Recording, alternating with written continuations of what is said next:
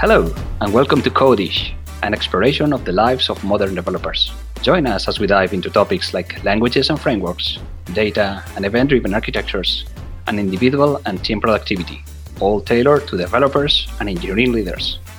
This episode is part of our Tools and Tips series. Welcome back to another episode of Codish. My name is Eric Chen, and I'm an engineer on the Heroku ecosystem team we deal with everything add ons related. Today, we have another exciting episode.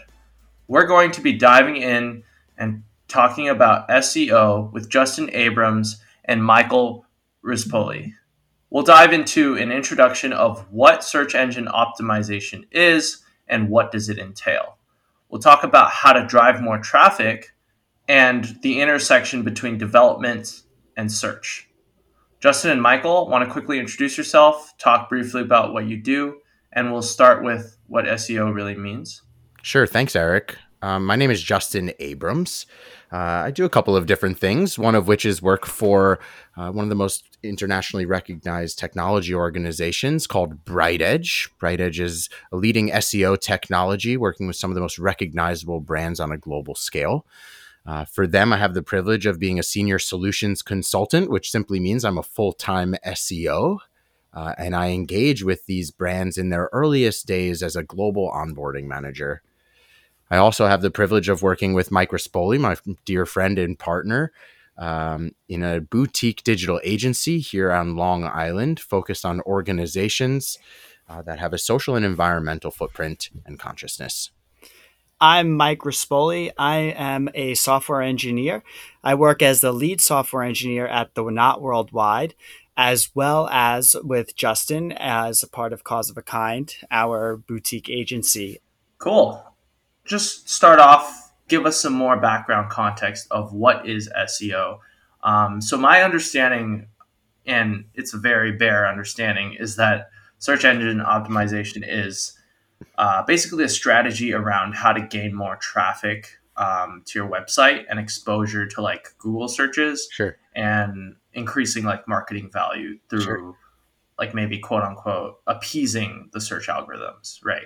Sure. Is that kind of accurate?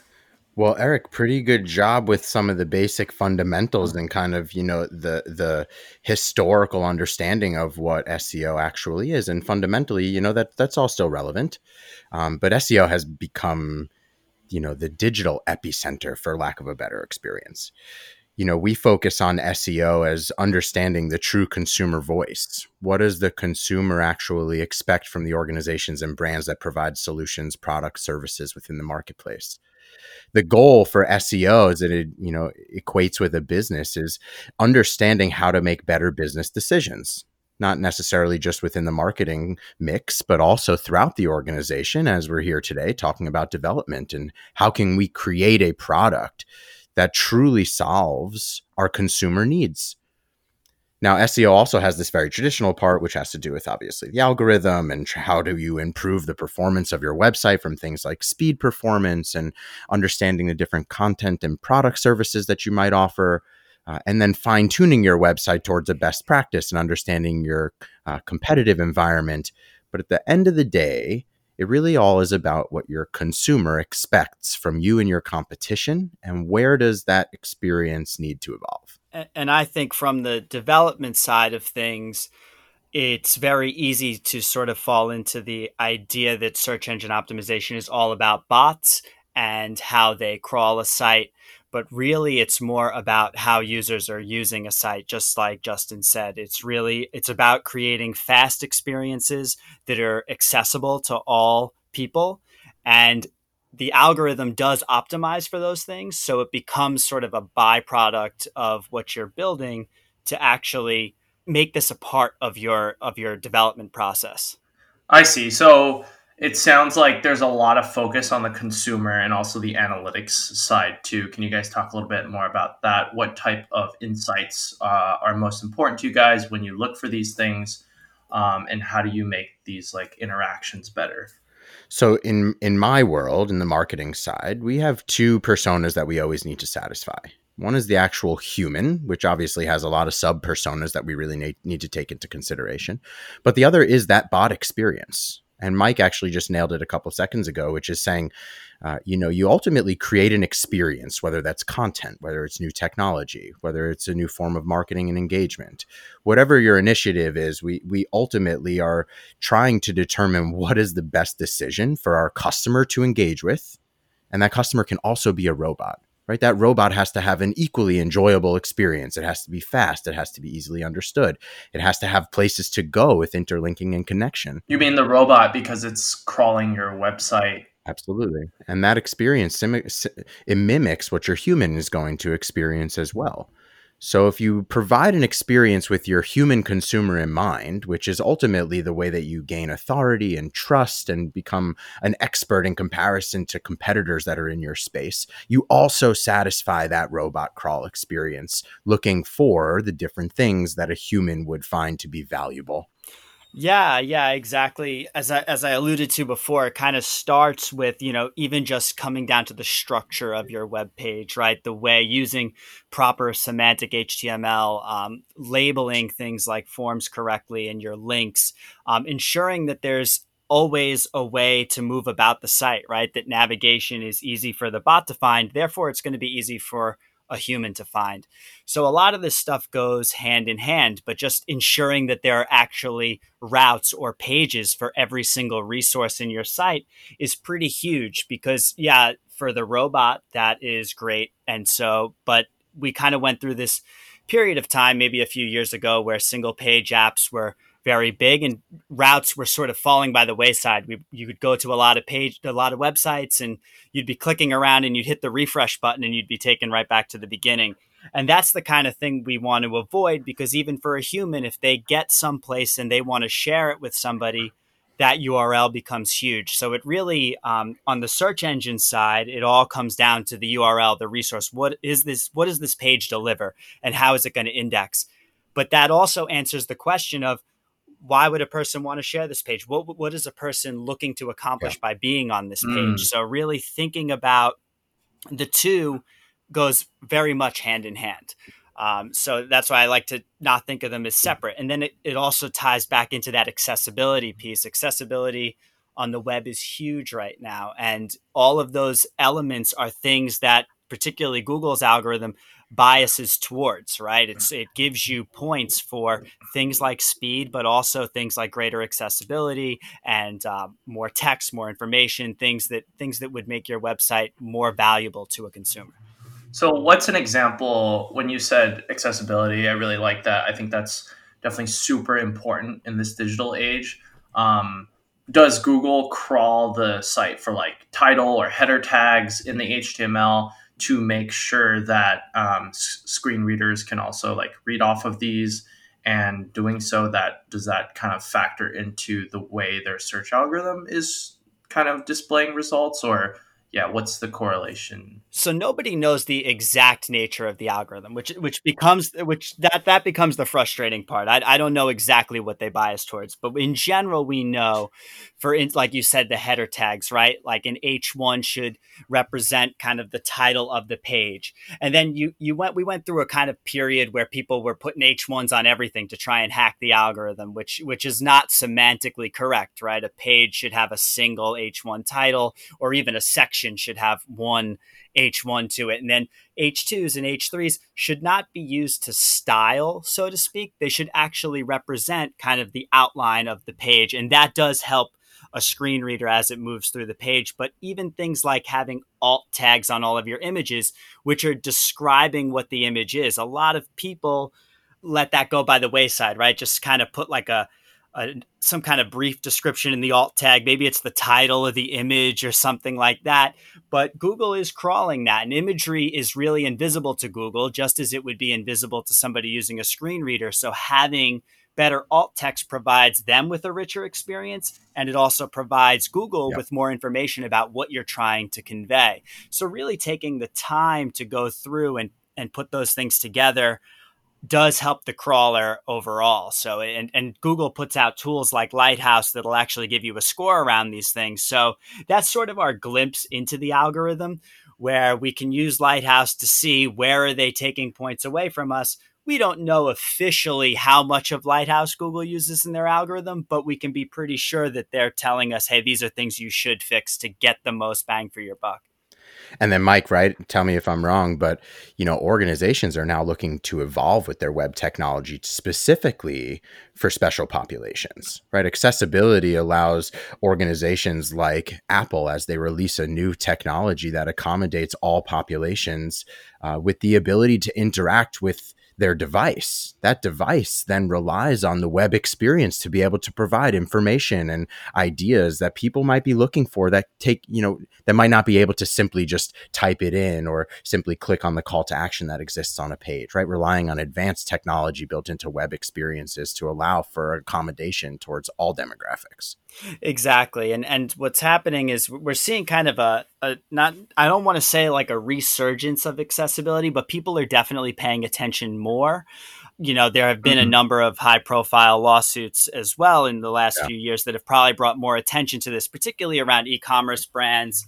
Um, where people were not able to shop as they normally would, which is, yep. you know, a problem. Like in a store, right? Uh, in a physical store, we have rules uh, around this stuff how wide a door has to be where a wheelchair ramp has to be and, and is there handicap parking and but with websites there were sort of these loose guidelines and we knew that they had to be accessible but nobody was ever actually coming forward and saying i can't use this person's website or this brand's website. It's really frustrating to me.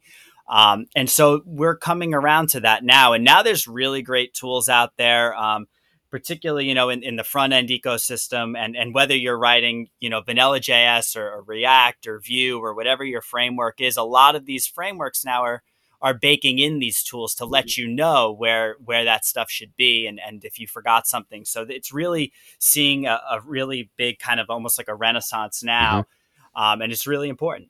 Oh so they give specific examples um, in various frameworks that tell you how you should you know adhere to these accessibility guidelines or what does that kind of look like? It's more like uh, like compile time checks like when when your okay. website's being built and stuff or when you run certain testing frameworks. I know like react testing library is one of the more popular ones um, and it's it's what i use most often. They they actually write down to the, the the way the tests actually work the way that you can actually query dom elements is built with the idea of querying text nodes or label nodes which would be how somebody using a screen reader would be able to use your site. So instead of kind of querying by class name or an ID or something in the code, you're actually querying the way a user would actually use this site. And that helps you because now you say, like, oh, well, if I want to be able to test this feature that this is rendering the right way, I want to query it the way a screen reader is querying it. So it takes you a, a notch further as well. Uh, you know, we could also bring it full circle here, right? Like all of this has to do with the algorithm listening to what the human is actually finding valuable or frustrating on a web experience. Right? Like mm-hmm. there's no it's no secret as to why we've ended up here trying to accommodate everybody that potentially comes to our website, right? Every everybody potentially has money or time to spend or something that our brand needs uh, in order to quantify our existence. So the ability to actually mm-hmm. listen to the consumer audience um, and then refer to the website to fine tune and capture that attention, and then ultimately get ranked for it in comparison to your peer competitors who are also doing the same thing to try and capture some of that audience. Right? It all comes full circle as you think about where does this advice from the search engine and authorities come from, and it's listening to the consumer. Yeah, and that's the last part you touched on. Uh, the competitiveness is really interesting to me. So how, how does that work, right? Um, do you guys kind of look at their keywords and try to um, offer a more unique one or uh, look at analytics tools, uh, like you mentioned, Lighthouse, um, to come up with a score? How does, what kind of sure. metrics are you guys mainly looking at when it comes to things like that? Well, now seems like a good time to introduce uh, some of our roles and how we actually got here. Um, you know, so full time, I have the luxury of of working and good fortune of working for uh, a technology organization called BrightEdge. BrightEdge is a leading international search technology uh, that the largest and most recognizable organizations utilize in order to help them understand these deep insights about themselves and their competitor environments. Um, I also have the good fortune of actually being able to work with Heroku and their search team actually right now, currently, as they adopt our technology. Uh, and kind of the short track as to how I ended up here on this show today with you, Eric. But you know, there are technologies in the space that give you the color and the context to these questions, right? How are we performing, mm. and where is white space and opportunity for my brand currently right now? Where are my competitors performing? Where do I have risk? Where do I have opportunity as far as my competitive environment? And then take that a step further, which is the the so what, that the how to, right? What are these organizations doing to be so successful? The opportunity to understand their performance holistically from a multitude of different metrics to help marketers, to help search marketers and developers and all personas within the mix uh, understand what competition is doing to be successful in the moment. So, significantly a roadmap, so to speak. Uh, so, mm. so BrightEdge is a suite of tools, but you know very clearly uh, there are tons of different tools that are out within the space and things that are you know are, are regularly available just through the Google environment and being able to understand what the expectations are and how to understand competition and so forth. Yeah, and I, I think on on my side, a lot of the, the bigger metrics tend to be sort of what you would derive from from Google's own analytics. Um, th- there's other things people use, Mixpanel, segment. It, a big part of it is like looking at bounce rates and time on site. What is the bounce rate when you get redirected? it's not when you get redirected it's it's how long so like do people go to another page like do people stay in the site and in the experience or do they kind of okay. hit the page and leave so when the, when the bounce rate's really high people yep. are just coming to the site and immediately bouncing out. And so yep. that's kind yeah, of where the, the bounce comes from. And when I see things like that, it, there's a few things that could be wrong. It could be an SEO problem where they're surfacing for a result that they shouldn't be, that they're not offering. But that's sometimes a little bit more rare. Uh, typically, you know, you put a lot of time into SEO and keywords. So if you're getting to the top of a page, it's it's usually something that you do offer. So the issue is usually what about this page? Like what what are people not getting from this page? Um, mm. and, and sometimes it can be even like a load time issue you know that's probably the other side of accessibility. Aside from just like screen readers it's just access across network connection so usually that magic number, you know, like over three seconds is like, you know, what they kind of talk about in e-commerce. Like once it starts creeping over three seconds, the drop off rate is precipitous. It's, it's, you know, that you can look up kind of statistics and there have been a lot of studies around this that mm. we really can't let things get up that high. And, and that, that can be a, any number of things that can just be, um, slow infrastructure. It could be one. It could be shipping a lot of assets, right? Some people ship a lot of video, mm. imagery, and JavaScript. Like the content is heavy on like a front end, like and on a landing page maybe it's like a huge video in the background right exactly exactly uh, so those huge videos become you know and, and sort of like then you get that tension with design right they want like the big background video with the highest quality but if most people who are loading this up on the phone go, you know, they hit the subway or they're on the phone in the train and now they can't shop or they can't get to what they're trying to do, that that video is sort of not serving its purpose. So it's easy to get tunnel vision there. So you have to really look at that. Um,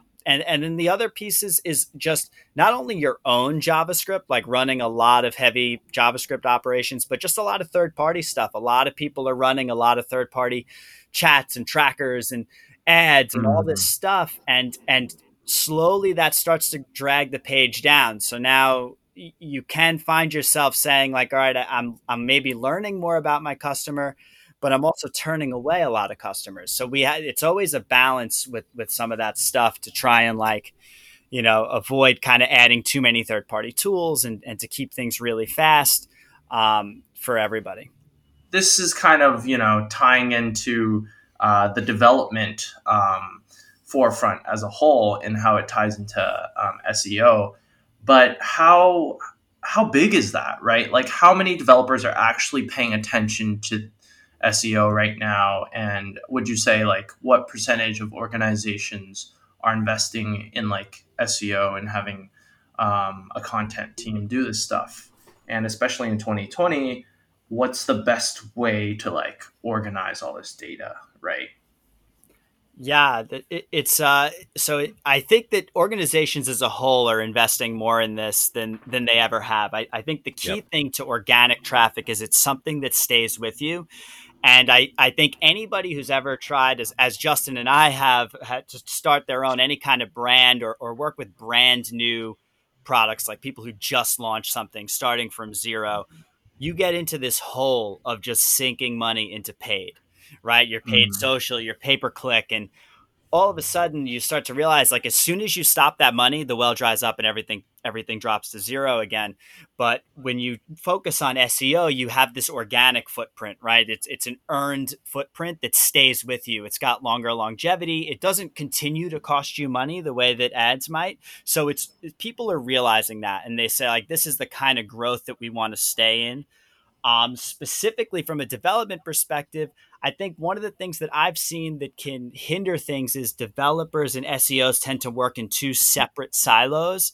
And so developers kind of develop to a design and then SEOs come in mm-hmm. at the mm-hmm. end. And, and in, in typical kind of agency fashion, there's sort of a tension there because there's not enough time to get that thing in, or uh, we wish we knew that we needed routes for this, or or we want, you know, the search experience isn't very crawlable, right? Maybe we built something really interactive, like a interactive quick search with like lazy loading assets and stuff. And now mm. it's not great for the for the bots and and maybe it's maybe it's better for the users but maybe it's not right? Because a lot of your users are still going back to google to type in search terms and they're not doing it on your website. So you're still losing that transient traffic. So having seo involved early i think is the trend that needs to happen more. It's not so much investment. Like people know that this is important but developers and SEOs, I think, need to really come together and work together on this stuff because that's how you know Justin and I work. You know, when we we have our small agency cause of a kind and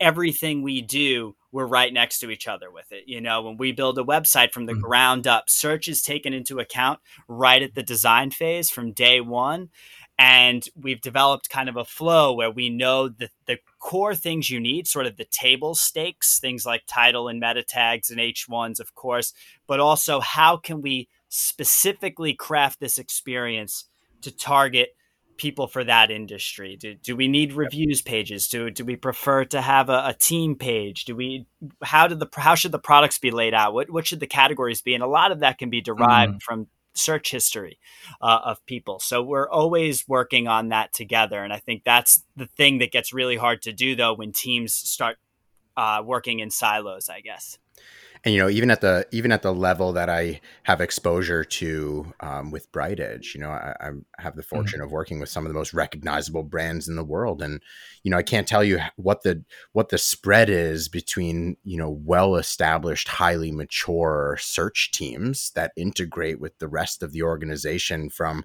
you know brand marketing to r&d you know all the way down to a single threaded just thought about seo should be included in our you know globally represented brand.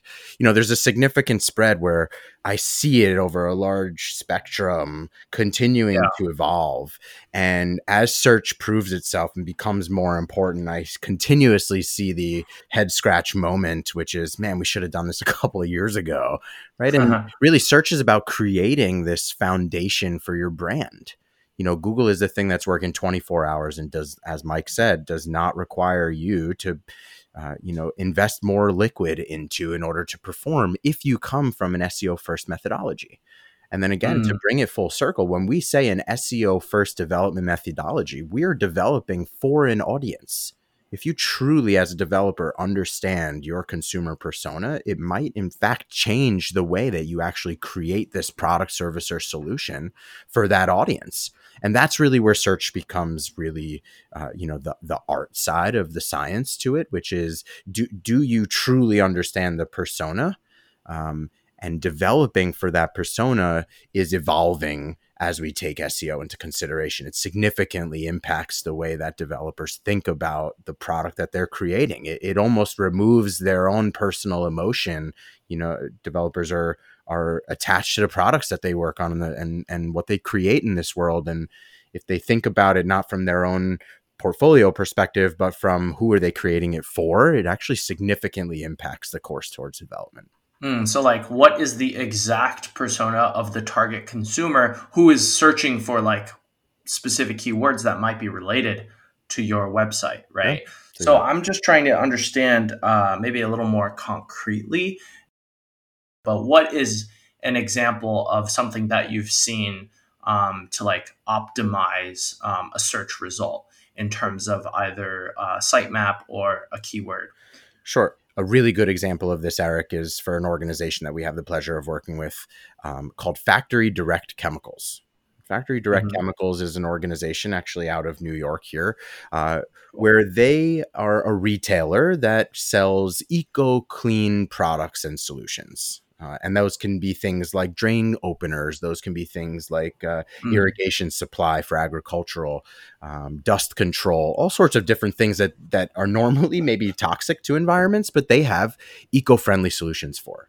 Now, a very interesting niche to try and stand your business up, especially when your domain name, Factory Direct Chemicals, uh, doesn't necessarily describe a very environmentally friendly uh, experience. So, right off the bat, they're starting with a little bit of a struggle mm-hmm. uh, as to their brand identity and to what their intention is to their consumer audience. Now, short of a migration to you know a, a, an eco version of their of their brand name, you kind of have to stay within the confines of what that brand currently is. Now, as we engage with yeah. that team, we have to advise them as to what are the things that they can do to ultimately improve their recognition for that brand and the products that they currently service. So now it becomes about understanding their consumer audience and understanding their competitive space.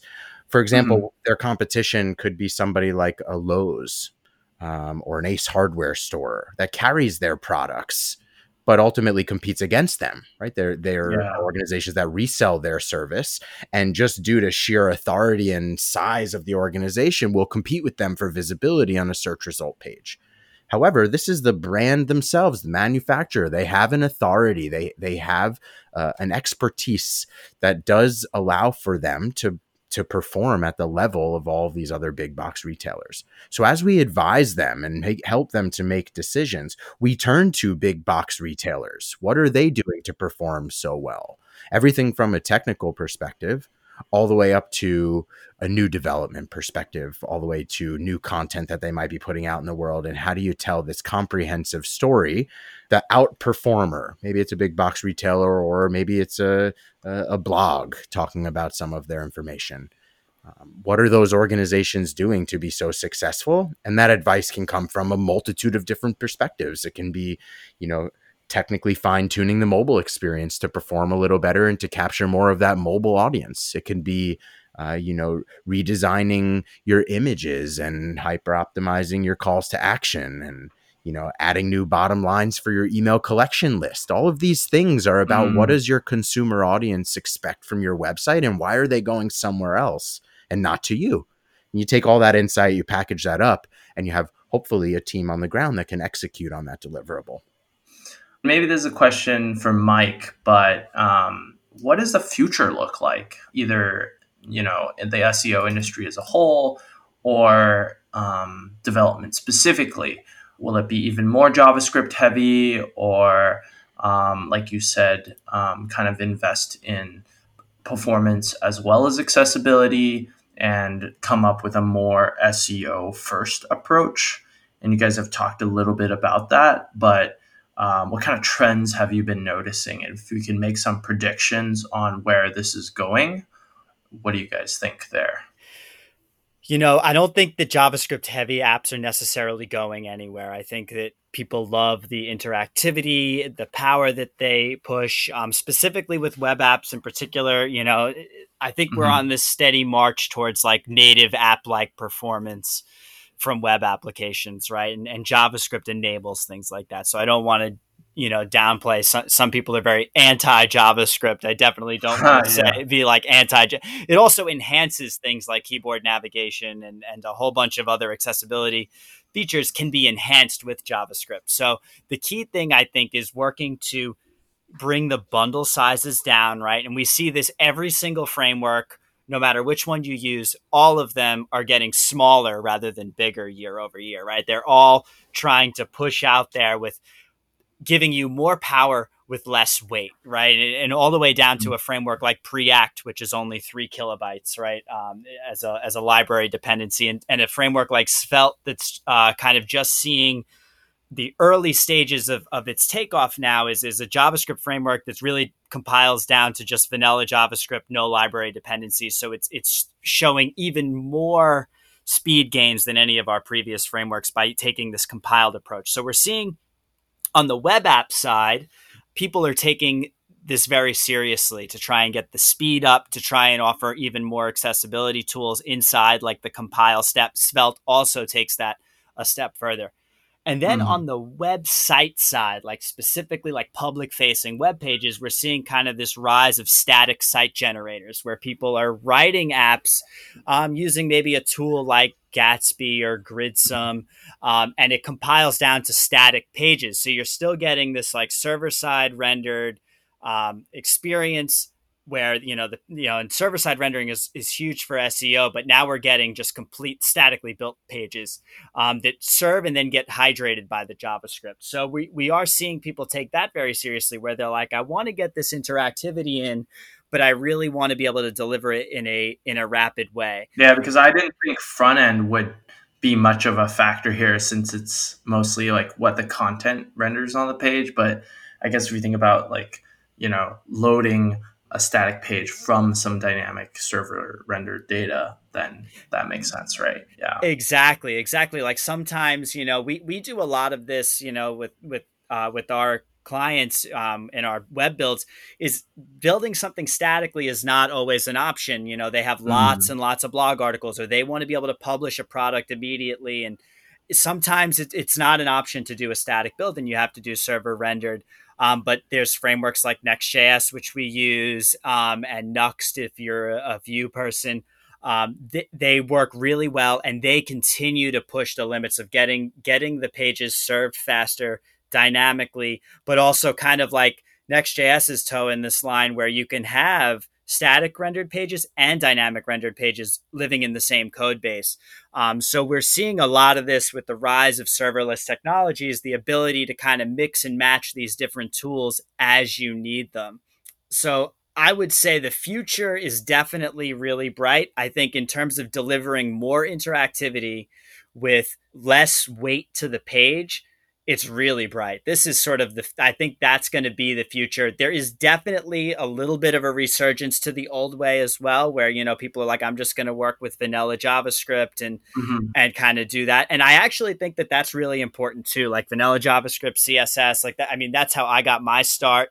It's important to know that and know that like you should use that when you don't need a framework. And i think that that's the other piece like people are starting to say like i don't want to see myself as a framework developer. Like i want to be i really want to know how to use all the tools you know? And if i have to use if i if i have to use vanilla js or if that's the right tool for the job that's what we're going to do and we're going to keep this site really lightweight. So i think that we're seeing developers expand their toolkit to meet this new kind of demand of both accessibility and speed you know, I also have some I some ideas for how you know the world is going to evolve around the web, and not all mm-hmm. of mine are about performance and speed. You know, sometimes brands have to make sacrifices for their identity and ultimately to capture the cutting edge that meets the needs of their environment.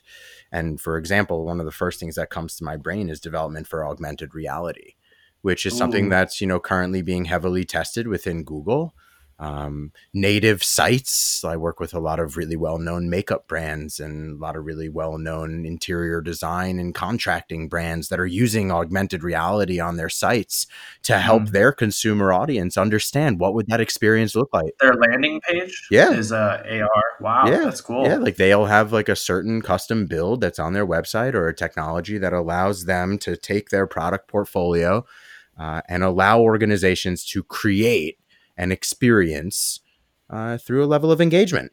Uh, you know, what does the environment expect, right? And then fast forward, now you're in a pandemic, right? Now your brick and mortar yeah. experience slows down, and now you're heavily relying on the development interaction with, you know, an SEO first mentality to try and identify is the risk worth the reward, right? Is the loss of performance worth the innovation in augmented reality or the innovation in like a, a tip to tail full media service, like, you know, full video transcription?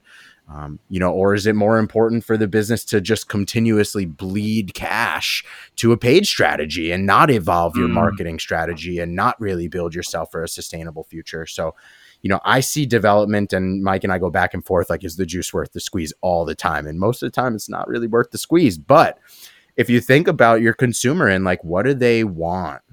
I'll use the example of, you know, Iron Man's Jarvis, right? Like that's not oh, so yeah. far fetched for a for a, yeah. a, phone to help you with your entire ver- verbal experience and be the command center of your life. But that relies on a developer having insight into that to have created it for you to find. Right. And mm-hmm. that's just a it's it's where we're headed. And, you know, organizations will choose, you know, is it worth the effort? Um, you know, a year down the line to be a pioneer in a new level of technology that sets them apart from competition that could be the future too, right? Yeah, Think, thinking too just about voice and searchability around voice. Like there are more mm-hmm. search engines than just Google. When you think about Alexa, and as more of these kind of smart home like devices pop up, you know, they could be crawling the web and kind of building their own search algorithms, and, and we'll have to adapt to that. So I think it's really important to to think about that as well you know and and and mike we talk about this sometimes the urgency that developers should have when creating this stuff because everything is moving to personalization right? Like your alexa knows you probably knows your you know your whole schedule at this point. So that personalization if i'm a brand I, I have like very limited opportunity to be part of you know your minimum requirements for life. Like where do you get your morning news from? That brand won you whatever it's probably the same brand over and over you know so developers should have this urgency as they create things and put them out into the world to be part of you know this minimal need that consumers have. Like we are all creatures of the same habits and our technology is no different. Also what's really interesting here is that when i walked into this podcast today i thought we are going to be talking about search but it's just so much more and encompasses oh, yeah. a lot more and you guys touched on a lot of interesting points so I think we're at time here. But um, if you guys have any advice to our listeners as to what kind of tools and publications to look at or play around with, if someone would be interested in learning more about SEO, uh, where would they go? Any resources that come to mind? Yeah, yeah, I'll, I'll start off. I, I, think the first one I mentioned it a few times is Lighthouse. You know, Lighthouse is probably the the single most important tool in in a developer's toolkit. It's Google owned, right? Yeah, it is Google owned. Okay. You run it; it kind of gives you a score around um, speed, performance, best practices, uh, accessibility, SEO, as well as if you're doing a progressive web app, it'll it'll help you with that as well. Um, so I think that Lighthouse is kind of like your your general web tool, and even if you're building pages that are password protected like dashboards and things like that, Lighthouse will still help you because discoverability is a universal thing. Even if Google won't be crawling that site, those best practices are still going to help you build a better kind of uh, web UI in general for a product. And then just around publications, I, I you know, a lot of things. Um, I think Smashing Magazine is great. A List Apart is great. Uh, those are two publications that I read because I think that they kind of give a little bit of an alternative perspective to kind of the push towards heavier pages, more JavaScript, um, and and kind of give you other ways of thinking about this, thinking about how to keep your pages lightweight and fast, how to use a little more CSS, and how to how to have a little more finesse around your development. I think there's a there's enough resources out there that'll teach you how to make your page heavier. There aren't so many publications like those two that'll kind of that'll help you, especially a list apart. I think um, you know that that one really will help you with kind of like the the design side of things, but also like helping you kind of how to keep your pages more performant um, and sort of provide that alternative perspective. Yeah, from from my perspective, you know, we'll keep it focused on the developer uh, persona. You know, I, I obviously work for a technology organization, but that's you know focused to the marketer. So, you know, from the developer perspective, the greatest piece of advice that I can possibly give you is a reverse engineer of what I would tell to an SEO, to a search marketer. You know, find a search mm-hmm. marketer that has a development first method mentality there are plenty of them within organizations that are very well rounded. Uh, even if you find generalists, right, digital generalists, find a partner within the organization to help you understand what the business's focus is and how you can better create your portion of the technology of the service of the environment to suit the consumer need right? The individual that you're really focused on is trying to make partners internally within your organizations or trying to find consultant additives to your private organization uh, that truly have an understanding of search marketing, that truly have an understanding of the consumer that you're trying to target.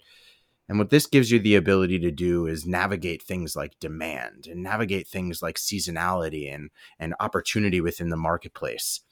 And you know, my greatest piece of advice is not really about a piece of software or technology.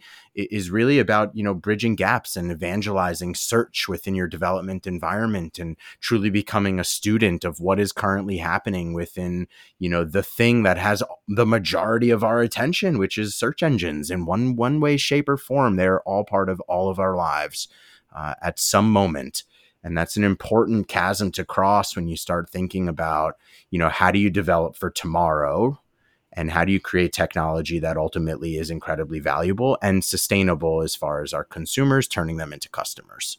Well thank you mike. Thank you justin for your guys' time. Really appreciate this. Extremely grateful and having this opportunity to learn so much more about seo i'm definitely going to look into some of those resources that you described there and for those listeners, we'll be able to link those below after this. Um, thank you for joining us, and we hope you have a wonderful day. Thank you, Eric.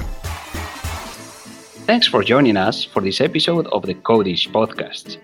Codish is produced by Heroku, the easiest way to deploy, manage, and scale your applications in the cloud.